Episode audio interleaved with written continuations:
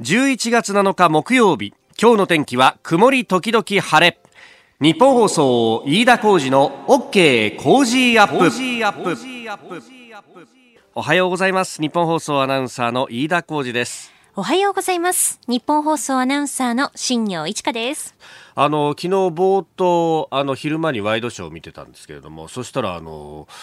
羽田空港のターミナルビルで水が出なくなったっていうのがね、うん、結構大きく報道されてて、ね、なんか生中継とかも中からやってたりしたんですけれども、うん。うん、今日あの社会面を見ますと結構ねあの詳しく新聞によっては載ってたりしましたけど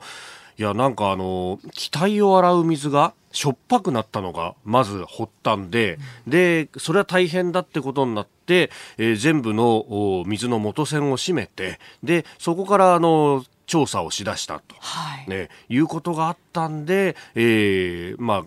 商業用の水とかあの飲み水も全部止まっちゃったんだっていうような説明がされていて、うん、まあそうするとねいやあのそういう水は分けりゃいいじゃんとかいうふうにもまあ思うところなんだけど、ええ、これあの飛行機にとっては水って死活問題で、水がしょっぱくなるって実はシャレにならないっていう話があってですね、うん、あの私昔那覇の海上自衛隊の基地を取材したことがあったんですけどその時はあの哨戒機の P3C っていうのに乗せてもらったんですよ。であの飛行機降りてきてで降りてきた後滑走こうわーっと行くじゃないですか。で誘導路行ってからあのちょっとあの寄るところがありますんでって言って、うん、であのちょっとね空港の外れぐらいのところにこう行ってですねそしたらあの下から水がジャジャジャジャってだシャワーの逆バージョンみたいな感じで下から水がジャーっとこう出てくるところに行って、はい、でそこであのお腹周りとかですねあの飛行機の周り全部をこう洗ってるんですよ。なんでこんなことするんですかって言ったらいや飯田さんねこれ空港自体も海の近くにあるしで海の上ずっと飛ぶじゃないですかと。これ結構潮風で腐食するのが危ないんであのちゃんと塩は落としてから格納庫行かなきゃいけないんですよって言われて。そうなんだと。そうなんですよよ。あの、やっぱ腐食とかって、あの、航空機には本当に大敵で。そうですよね。そうなんですよ。万、万が一にも、腐食して、どこか不具合が起こったりとか、穴が開いちゃったりなんかすると、もう気圧が全然違うんで、うんうん、あの、特に上空1万メーターとかだと、はい、その気圧差で中の空気が吸い出されちゃうみたいなことがあるんで、あのー、念入りにやっぱり塩は落とすんだって言うんですよね。だからその塩を落とすはずの水がしょっぱかったらシャレにならないということがあって、だからこれはもう一大事だと。まず元栓閉めて全部確認だって安全サイドでこれある意味安全弁が働いたのがああいうことになったんだなと、まあねあの空港を使うお客さんには不便を強いたってことになるんですけれどもさわさりながらですねだからといってこれあの飛行機に不具合があったらもっと大変なことになりますんで。今後に響いてきちゃいますからね、まね、いやそうなんですよね、ね、あでその説明を今日新聞で見てあなるほどなというふうに差を打ったんですけれども。ね。えー、あの第一ターミナル国内線の方はあお昼過ぎから水が出るようになって。で第2は、まあ、あの昨日の段階では、えー、まだ普及しないというようなことが書かれておりました、はい、まあ、あの使われる方はねこれあの行ってみるとそこでいろんな案内とかもあると思いますんで、えー、ちょっとホームページ等々も確認していただければと思いますさあ最新ニュースピックアップいたします。スタジオ長官各紙入ってまいりました、えー、ソフトバンクグループの赤字中の一面トップに持ってきたのが読売とそれから日経新聞であります。7000億円赤字こいたっちゅうんだからすごいっすよね。えー、まあこれを理由にまた法人税を払いませんとかそういうことになるのか。これだけ利益上げてんだから外形標準とかっていうのもあるんじゃないかとか思うんですけれども。まあまあ、あその辺というのはね、えー、税制の話って複雑でよくわかりづらいんですけれども、えー、中間決算の営業黒字1.4兆円が一点、えー、15年ぶりの赤字になったと WeWork というね、えー、会社の赤字分っていうのが相当損失となったという話であります。まああの各社の決算、まああの四半期決算ですけれども、えー、いろいろ出てきていて、まあこれはあの7、9月期のものが多いので消費増税の影響の前ということなんですけれども、えー、各社の赤字が結構出てきていると、まあそのあたり足元の経済について後ほど、えー、今日のコメンテーター経済学者明治大学准教授の飯田康之さんに、えー、解説をしていただこうと思っております、えー、それから朝日新聞は首里城の火災について複数のショート跡があったと、えー、静電で電気系のトラブルがあったんじゃないかというようなことが出てきております。まあこの分電盤がねショートしているなんていうのが、えー、出てましたけれどもその辺原因が何なのか、まあ、その小動物だとかヤモリとかが入ってもショートするという話なんですけれども一方で正殿ではイベントの準備が深夜まで行われていてそのイベントというのもかなり電気を使うものであったんじゃないかというような話もありますので、えー、その辺まあ慎重に調べていただければと思うんですが、まあ、あのブログにもこれについてはあ思うところを書きましたが、ねえー、日本の文化の一つであります。まあ、これを再建するというのは同じ日本人として当たり前のことであるということ。ただ、あの、当然税金が入ってこれ再建をしていくという話になるでしょうから、まあ、寄付金が3億4億とかなり集まっていてそれは素晴らしいことだなと思う一方でそれだけで再建できるほどまああのものではないと甘くはない。金額は非常に大きくなってしまうというところも考えると税金が入るんでまずはきちんとした原因究明と責任の追及要するに落とし前はしっかりつけてから、えー、しっかりと再建しようというところこの車の両輪のようにやっていかなければいけないということは非常に思うところであります。さあそして、えー、新聞によって書いているところ書いてないところあるんですけれども、えー、先月末に行われたですね、えー、中国の四中全会というものであります、えー、これあの中国共産党の重要な、まあ、あ会議ということなんですけれども、まあ、これについてですね、えー全体の,、まあ、あのコミュニケーと呼ばれる、まあ、あの中で、えー、採択された決定その全文があ5日夜、えー、ですからあ昨日、おとといですか、えー、公表がされたということでこれの分析記事というのがですねあの日経新聞は結構細かく載っております、えー、総合面の2面とそれからあの全体の用紙を10面に載せていると国際面にも載せているというところなんですけれども、えー、主なポイント習氏、習近平氏の政治思想で全党を武装すると。で習近平氏の思想を学ぶキャンペーンを正式な制度にすると、え、さらにビッグデデータ AI を活用して、えー、管理する行政制度を構築すると、えー、さらにハイテク産業を育成する挙国体制を構築。国有企業などをより強くと、えー、そして香港問題をめぐっても一国二制度は一国から派生すると。要するに中国なんだぞお前らはっていうのをまず強調して、まあ、その中で二制度というのもある意味あの中国北京政府が容認するその枠組みの中だけで、えー、二制度度を運用していくんだということを明確にしたと。まあ、この辺りが出てきたことと、えー、上海で週末に習近平氏があ香港の行政長官のキャリー・ラム氏と会った。えー、さらに昨日は、えー、関西氏という、まあ、あの、中国のトップ7の中の人、まあ、政治局常務委員の一人であって、さらに香港やマカオといったところも管轄する、まあ、責任者とあったと。まあ、あっただけじゃなくって、まあ、そこで、えー、治安の維持というのがもう第一課題なんだということで、えー、締め付けが今後ますます強くなっていくであろうということが出てきております。まあ、その辺と、こういったこの四中全会での方針というものも、えーすべて響き合ってくるということで、えー、今後はその香港にとっては非常に厳しい道が待っているのかなと、えー、関西副首相はあ香港について暴力行為が許容水準を超えたというふうに発言したと報道されております。許容水準を超えたというふうに、まああのー中国の、まあ、最高指導部が発言をしたということになるとですね、えー、まあ、ある意味、香港でのデモというものが、まあ、非合法だというふうに、えー、香港政庁なり、あるいは北京政府はもともと言っていたところでもあるんですけれども、まあ、こういったった発言が出てくると、まあ、まずは香港の警察に任せるけれども、さらなる権力行使というものも当然視野に入ってくると、え非常にこう暗くなってくるなという感じがあります。折しも地方議会の,、まあ、あの区議会選挙というふうに香港の中で呼ばれてますけれどもこれ、えー、の補欠選挙が行われる予定になっているんですけれどもこれも伸ばされるんじゃないかというような延期観測まで出てきているということで、まあ、あこういった反非常事態宣言的なものが出てきて、えー、そのまんまあ今までの自治すら後退していく形になっていくんじゃないかと、まあ、そうするとそれに危機感を覚えるデモ側も非常に激しくなってくるといういうことがあります。なんか負の連鎖がどんどん続いちゃってるんじゃないかというようなことになっていくんですけれども、まあ、そもそも論として、えー、普通の選挙をやると、え、いうことまでは、えー香港がイギリスから中国に返還された時の約束にも入ったじゃないかと、まあ、最終的には2047年に、えー、中国と一体になる一国二制度が終わるということも確かに明記されてるんですがその前までには、えー、民意を反映した政治を行うということも明記されていた、えー、そこの正当性は完全に無視して、えー、中国北京政府の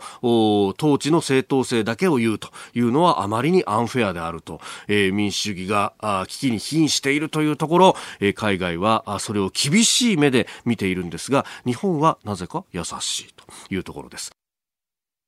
今朝のコメンテーターは明治大学准教授で経済学者飯田康之さんです、えー、7時台取り上げるニュースですがまずは民間調査による10月の景況感が出てきました。まあ悪い数字が並んでます、えー、それから昨日の衆議院予算委員会での審議。まああの英語の民間試験導入について経緯を検証するというようなことが出てきております。それからアメリカの州知事選が様々行われてましてケンタッキーなどで野党が勝ったとまあこれが大統領選挙にどう影響するのかというあたり、えー、そしてキーワードマイナンバーカードのポイント制度について、まあ、マイナンバーカードをどう活用していくかという話、えー、さらにソフトバンクグループが中間決算で、えー、営業赤字が出ているぞという話も取り上げてまいります。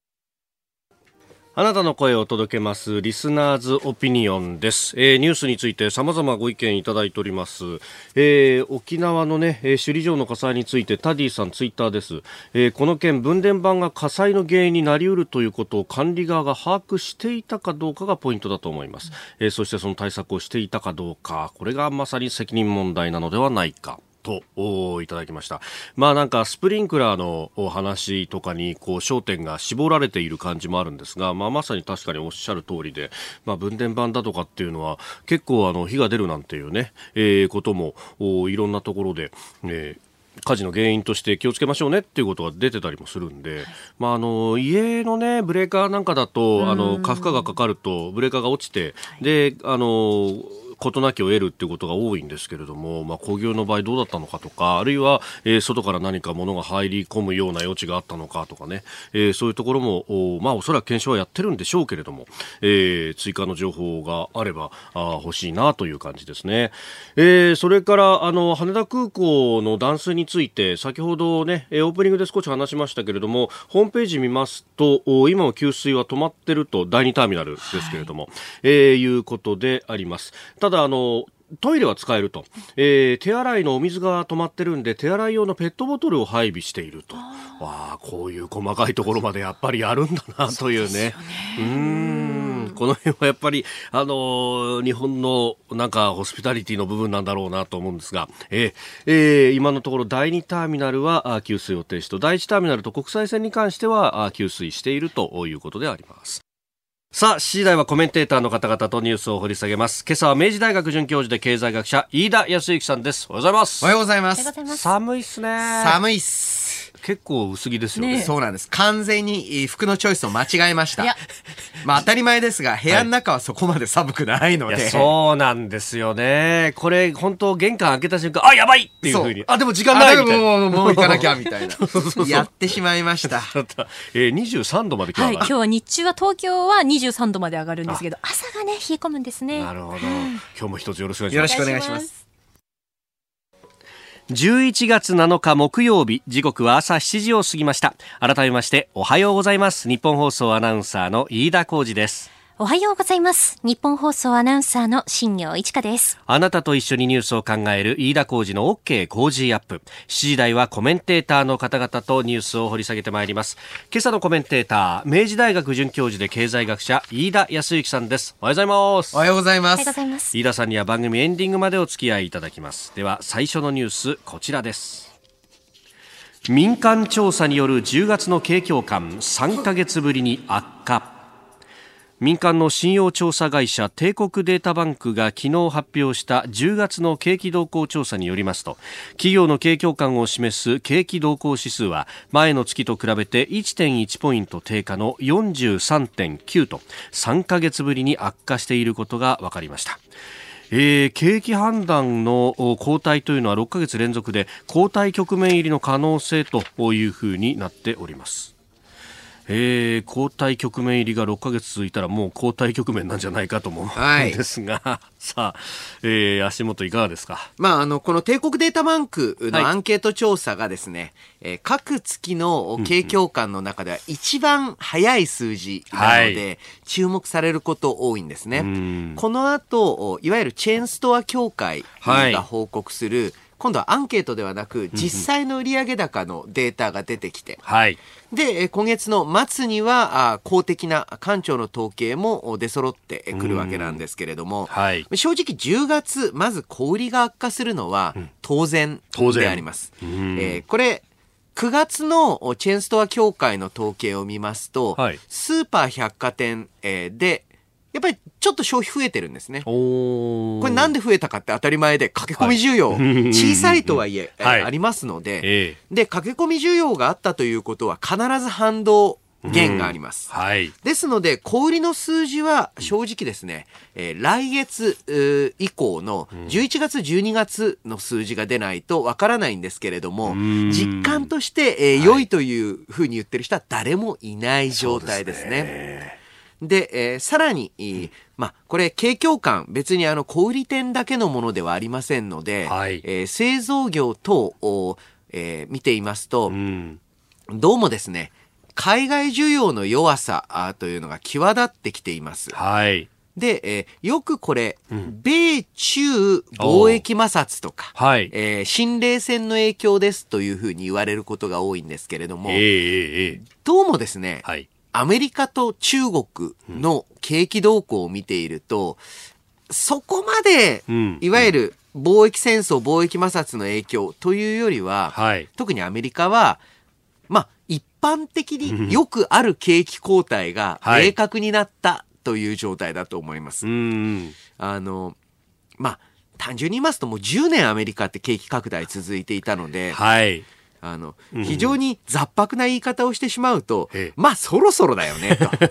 もうみんなそろそろ頭打って一旦は下がるだろうと思ってるところと。えー、で、もう一つ中国の場合、こちらは貿易戦争の影響大きいんですが、はい、それ以上に大きいのが、えー、昨年一昨年とですね、はい、えー、いわゆるシャドーバンクと呼ばれる、はい、まあ簡単に言ってしまえば闇銀行ですよね。それを潰すために、はい、かなりですね、無理な政策を行ってきました。つまり、民間の使っている、まあ、借り入れしている相手先、それがまあシャドーバンクだったということで、はい、それを規制して潰して回ったので、えー、ある意味で言うと、その不正を正すために金融を引き締めている状態っていうのを作り出してしまったんですね。それもあって非常に景気の地足は悪いです。こういった状況ですので、えー、日本の場合、一番大きい貿易相手国、うん、20%が中国、20%がアメリカです。はい。この2つが悪いわけですから、えー、製造業関連も良い方法がないですね。で、えー、まあ、暗い話ばかりですが、はい、建設関連もオリンピック需要が一段落しております。そうですよね。もういい加減出来上がってこないとおかしいですよね。まあ、そうです。まずいまずいですよね。うん、えー、ということでですね、はい、今年、これからですね、また来年にかけて、はい、景気の状況非常に厳しい、それに応じた経済対策が必須だと思います。うん、うん本来は今行われている国会でその補正予算だとか議論がなきゃいけないんですけどね。非常に低調で、えー、かつ財務大臣がその必要ないっていうふうに、はい、えー、えー、えー、明言しちゃった。明言しちゃってる。まあ、これはもう考えられないことですよね。うんえー、まずは足元の景況についてお話をいただきました。おはようニュースネットワーク。取り上げるニュースはこちらです。国会審議で英語試験導入の経緯を検証文科省の議事録公開へ大学入学共通テストへの英語民間検定試験の導入見送りをめぐる問題で萩生田光一文部科学大臣は昨日行われた衆議院予算委員会の集中審議の中で非公開だった民間検定試験導入に関する会議の議事録を公開する考えを明らかにしました。資料を提出するよう求める立憲民主党の大串議員と答弁する萩生田文科大臣です。9回の議論が行われて、私たち何ら情報を持ち得ません。議事録等々公開していただけないかということをお伝えしたいと思いますが、いかがでしょうか？この会議の中でどんなことが議論されていたのかは、つまびらかに明らかにしていく必要があると思います。基本的には、えー、公開をしていく前提で準備をさせていただきたいと思います。えー、ということで、この有識者会議が方向性を打ち出した時点で英語の専門家は加わっていなかったんじゃないかと G 通信などは報じているようですね。まああのこの問題なんですけれども、はい、まあ、もともとはですね、えー、萩生田大臣の身の丈発言から、はいはい、えー、そうですね、始まった。うん、まあ、これ、えー、この発言自体は私非常に大きな問題だと思ってるんですけれども、うん、その一方で、えー、ここで、えー、中止をした、はい、導入を延期したことは、一つ良い判断だったと思っています。一度滑り出してしまったからやめられないではなくて、はい、まあ、問題があるんだったら、うんうん、やって問題が発生するよりは、はい、今の時点でやめたというのは、えー、一つ良い決定だったと思うんですけれども、うん、この民間試験の導入に関しては、はい、これ、民間試験をなんで導入をするのか、導入するのかという議論自体が全くもって低調だったというのが私の理解です。はい、というのもですね、なんで民間試験なんですか？と。例えば、現在のセンター試験の効率が悪いとか、はい、えー、えー、十分に、まあ、英語に関する実力を測れないとするならば、うん、えー、それは試験の内容を改革していくべきであって、うん、えー、まさにここで指摘されているように、はい、外国語教育の専門家を入れて、うん、センター試験の英語を変えればいい話なんです。うんうんうんうん、そうですね。はい。で、民間の力、民間の活力というと、何でも通ってしまうところありますけれども、はい、こういう民間活力を入れる場合には、ええ、なおさら目標というのを定めなければいけないんです。例えば、試験の運営、試験監督とか採点とか、そういったことの効率化をやりたいんだったら、はい、試験問題作成はしっかりと公的な機関で行って、当日の運営を業務委託の形で民間に出すとか。で、今度は民間の活力を生かしたいのであれば、はい、それはこれ非常にこの話民間の活力を生かしたいっていうんであれば、はい、次第の入試私立大学の入試は現在の時点で、はい、えー、各大学独自の判断でやっておりますのでこれは民間の活力ですね、えー、確かに。むしろですね、えー、共通テストをなくしゃいいんですよ。ああ、センター試験という形をなくす。各大学が、うんうん、それぞれ独自の学力、はい、判断基準に従って入試をやればよいと。確かに今、公立のね、あの、国立の大学だって、あの、国立大学法人とか、独立行政法人になってるから、えー、まあ、半分民間みたいなもんですよね。そうです、そうです。ですから、えむしろですね、共通一時、えー、共通一時じゃないですよね。えー、センター試験共通一時のような形式をやめるでもいいんですけれども、えー、確かにですね、じゃあなんで共通テストが必要かっていうと、受験が1回で済むので、はい、えー、学生にとって負担が少ないんですね。ここ重要です、はい、共通テストにするのは、学生の負担が1回で済むから少ない。うん、そしてもう一つ作成する側も1個だけなので、はいうん、えー、センター試験って正直ですね、私は世界で一番よくできたペーパーテストだと思ってます。はい。あの、もうほとんど、うん。まあ、ちなみにですね、センター試験の作問委員に当たるとですね、はい、えー、はい、大学の先生が当たるんですけれども、えー、これ、誰にも公開されないんですよ。うん、で、うん、えー、大学の学長と、はい、おせいぜいまあ、まあ、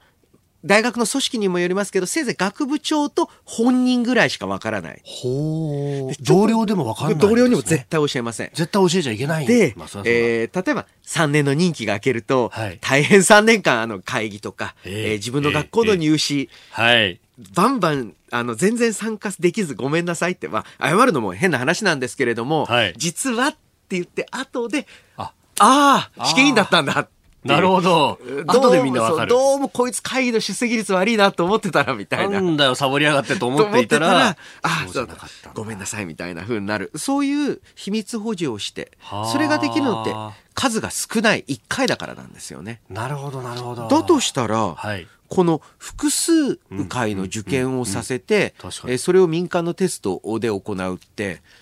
共通テストのいいところを全部なくしてませんか、お確かにそうですね。そうなんです。うんなので、えーこれはもう抜本的にというか根本的に見直さなければいけませんし、今度、いわゆる、う今でいうセンター試験を改革して記述式を入れるって言ってる。ああ、そうですね。数学だとか国語だとか。そうです。これも即やめるべきだと思ってるんですけれどうもん、あの、正直ですね、えー私、あの、予備校教員やってましたし、はい塾の、お小中学生向けの塾の先生もやってましたし、大学教員もやってるんですが、はい。その、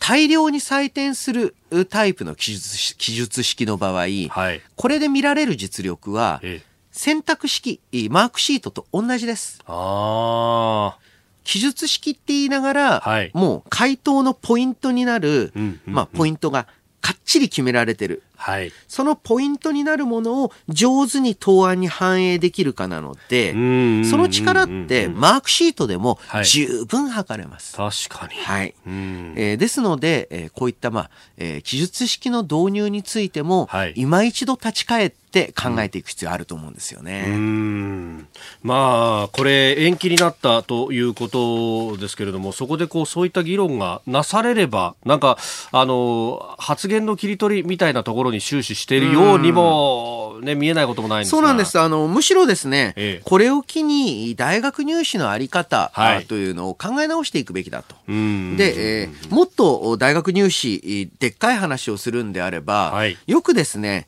テスト一発勝負がいかんっていうふうに言われるんですけれども、はい。ええ。テスト一発勝負の良さっていうのを、うんうんえーしっかりとお語っていかなければいけない。うんで、えー最近ですと、やはりですね、えーもっと多面的に、はいえー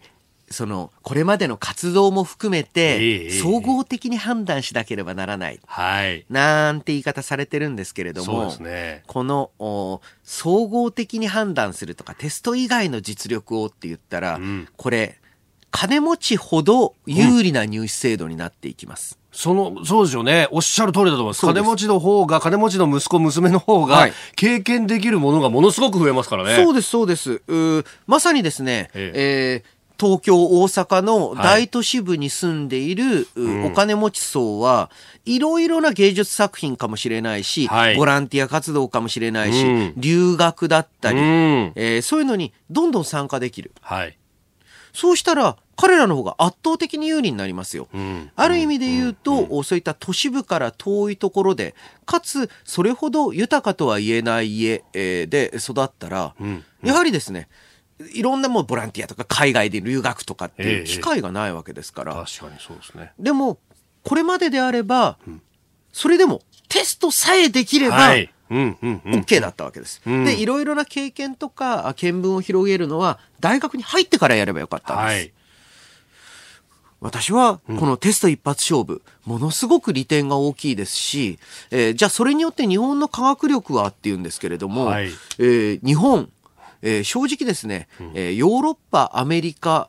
まあアメリカにはかなわないですけれども、ええヨーロッパのお各国に匹敵するぐらいノーベル賞出てますよ。えーヨーロッパの各国を上回るぐらい世界的な企業を輩出してきましたよ。はい。その受験戦争って呼ばれた時代に、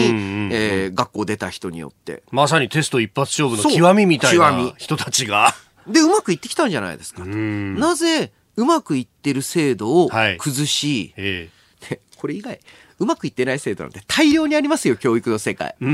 それは手つかず。確かにそうですね。正直問題の大小を取り違えているんじゃないかと思いますねう。ん。例えばいじめの問題や体罰の問題、あとは、あまあ、小中学校でも今年も問題になりましたけど、組体操の問題や。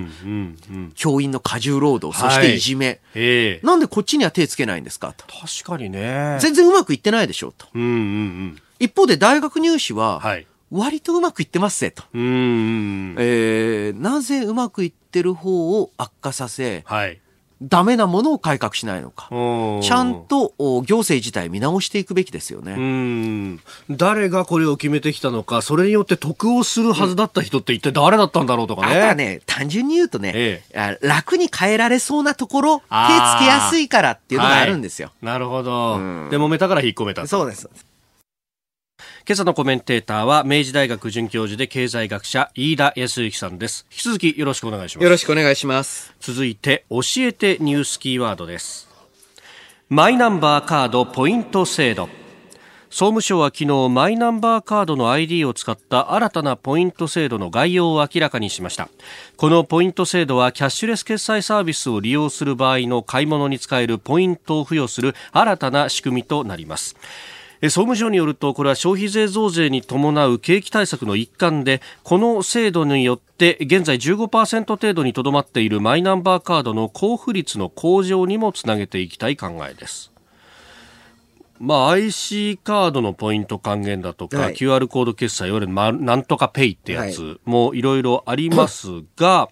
えー、このマイナンバーカードのポイント制度は来年10月頃からの開始を予定と。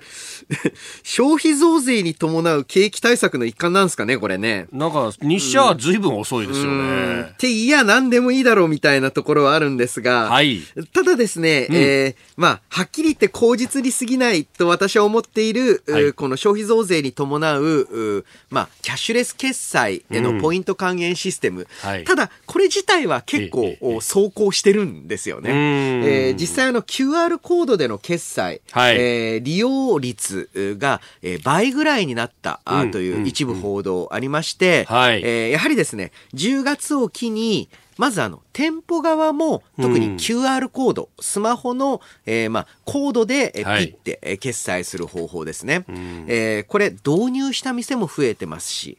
えー、そして利用する側も、うん、えー、ある意味で言うととんでもない金額を使って、はい、広報、政府が広報してくれてるわけですので、えー、えー、やはりですね、それで利用率上がった。うん、で、利用し始めるとやっぱり、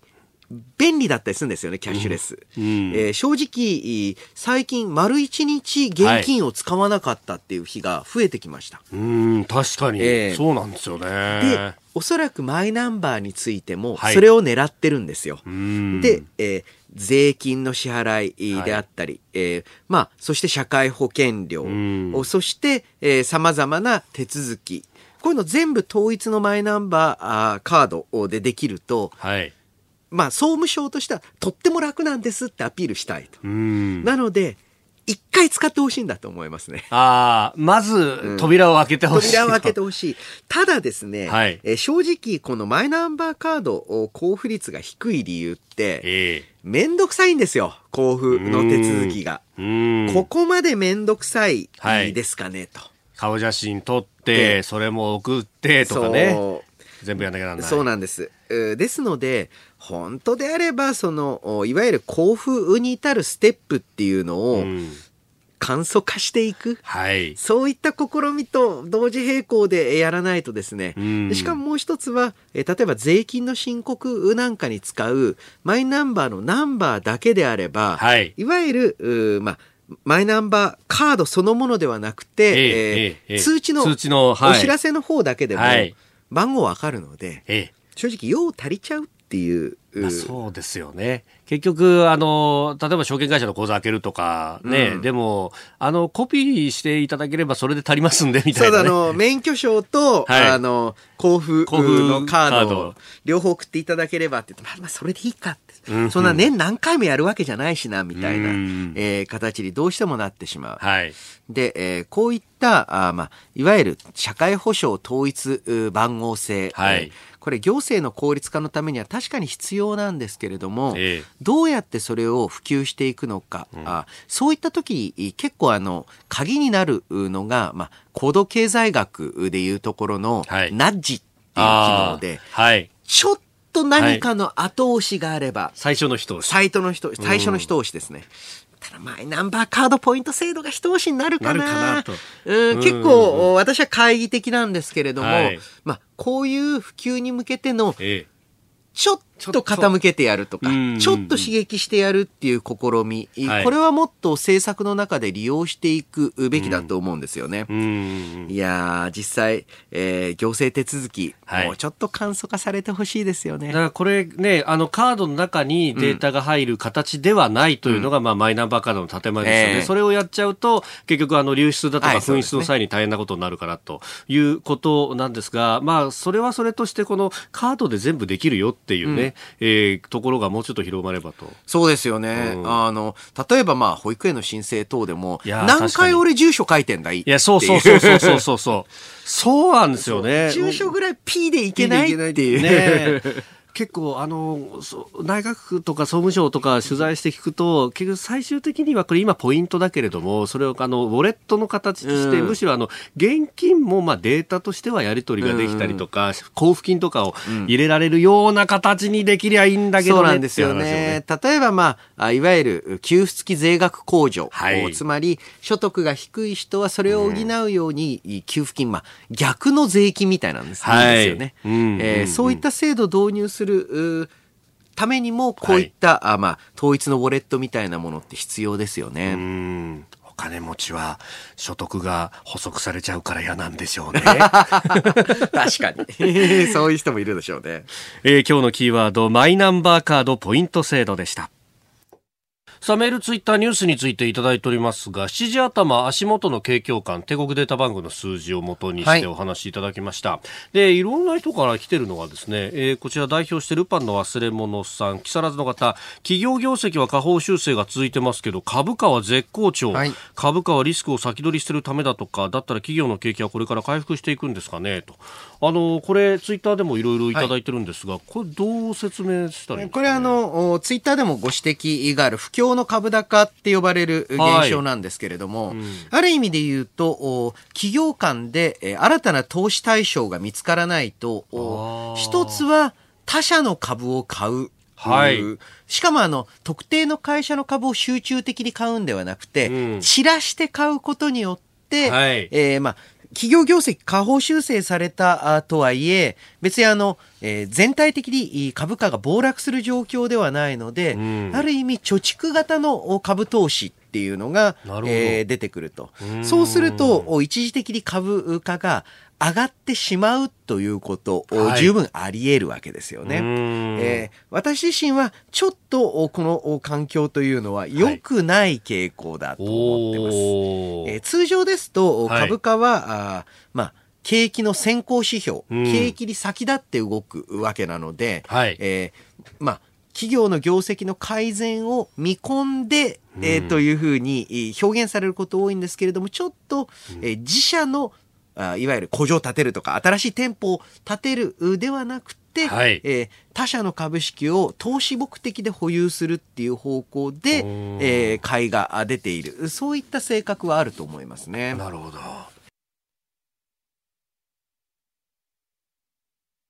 さあ、ここで、えー私、だからお知らせでございます。えー私、飯田と論客たちがニュースをズバッと切るイベント、飯田浩二、そこまで言うか、ザ・ライブ2。いよいよ11月16日土曜日、有楽町読売ホールで開催となります。あと2週間を切ってまいりました。えー昼と夕方の2回公演です。ゲストには、工事アップのコメンテーターの方々も、えー続々登場いたします。昼公演は午後1時開演。えー参議院議員の青山茂春さん、ジャーナリスト長谷川幸宏さん、元自衛官で評論家の牛尾正人さんをゲストに外交安保について考えます。そして夕方公演午後5時開演。評論家宮崎哲也さん、数量政策学者高橋洋一さん、経済評論家常年司さん、さらに今朝のコメンテーター、経済学者明治大学准教授飯田康之さんも登場でございます。はい、よろしくお願いします。よろしくお願いいたします。もうね、えー、あと10日余りあと10ということ日余り。しかもすごい日程になってしまいました。ええ山手線が止まっている。そうなんですよそうなんですよ。そうなんですよねそうなんなんでこの日にしたと、山手線と京浜東北線が止まるという日に、ドンピシャ。ドンピシャ。持ってますね。大丈夫です。あの、いろいろな方法ですね。そう。まず、並行する東海道線動いてますので、それで東京駅から歩くこともできますし、あるいは地下鉄でいくらでも、はいあの、振り替えがありますんで、えーぜひ皆さん、少しだけ早めにお家を出ていただきたいそうですね。はい。えーチケットお完売間近となっております。えー、二公演とも司会は私、飯田でございます。全席指定で4500円。えー詳しくは日本放送イベントホームページをご覧ください。さあ、そして、えーこの時間のお相手、私、日本放送飯田浩二と、新業一華がお送りしています。今朝のコメンテーター、改めまして、明治大学准教授で経済学者、飯田康之さんです。引き続きよろしくお願いします。よろしくお願いしお願います。します。では続いては、ここだけニューススクープアップです。この時間、最後のニュースを、スクープアップ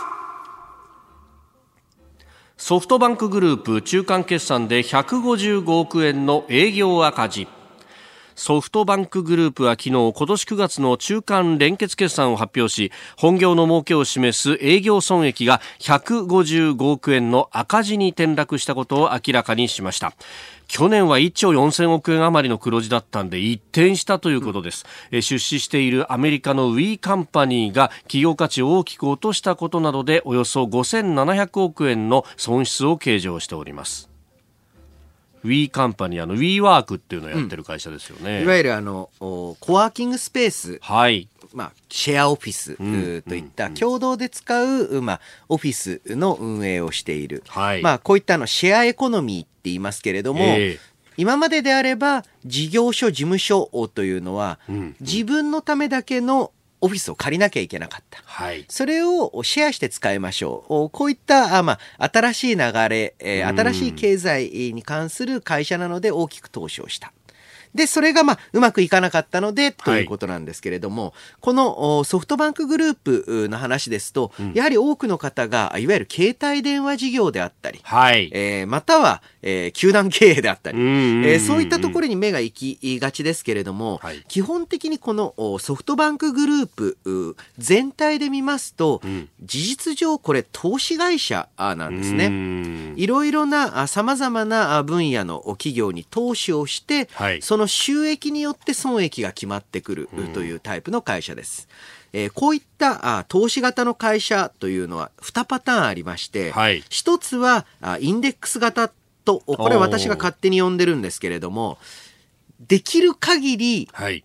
散らばせて、い。ろいろな国のいろいろなタイプの企業に投資して、うん、それによって安定的な収益を得ていこうっていうタイプの投資会社。はい、えー、と、今回、まあ、ソフトバンクグループがそれに当たるんですけれども、ええ、これと見込んだ、あ企業に集中投資をする形で、えー、ある意味当たったらでかい。はい。外したら、今回みたいに。今回のような、という、えー、業態を目指す、うん、業績を目指す会社。えー、ソフトバンクは完全にリスク取りに行っていますので、えー、ソフトバンクグループはですね、はい、これこういった状況発生するのは、まあまあ、しょうがない。しょうがない。えー、うん、えー孫社長会長もですね、はい、えー、まあ、ある意味で言うとすごく短くまとめると、運が悪かったっていう趣旨のことを、まあもちろん反省しているとか、見通し甘かったって言いつつも、はい、えー、本人もですね、えー、こういうことがあるっていうのは分かってる